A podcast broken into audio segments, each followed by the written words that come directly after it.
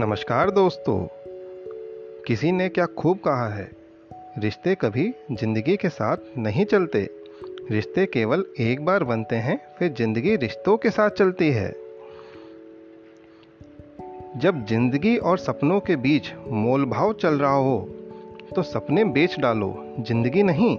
ज़िंदगी रही तो सपने फिर खरीद लेंगे। नसीहत, वो सच्ची बात है जिसे हम कभी ध्यान से नहीं सुनते। और तारीफ़ वह धोखा है जिसे हम पूरे ध्यान से सुनते हैं। ज़िंदगी की हर सुबह कुछ शर्तें लेकर आती है और ज़िंदगी की हर शाम कुछ तजुर्बे देकर जाती है। अच्छे लोगों की भगवान परीक्षा बहुत लेता है, परंतु साथ नहीं छोड़ता। और बुरे लोगों को भगवान बहुत कुछ देता है, परंतु साथ नहीं देता। मुसाफिर कल भी था, मुसाफिर आज भी हूँ। कल अपनों की तलाश में था, आज अपनी तलाश में हूँ।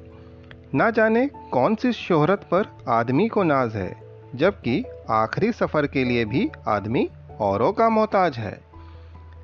धन्यवाद दोस्तों।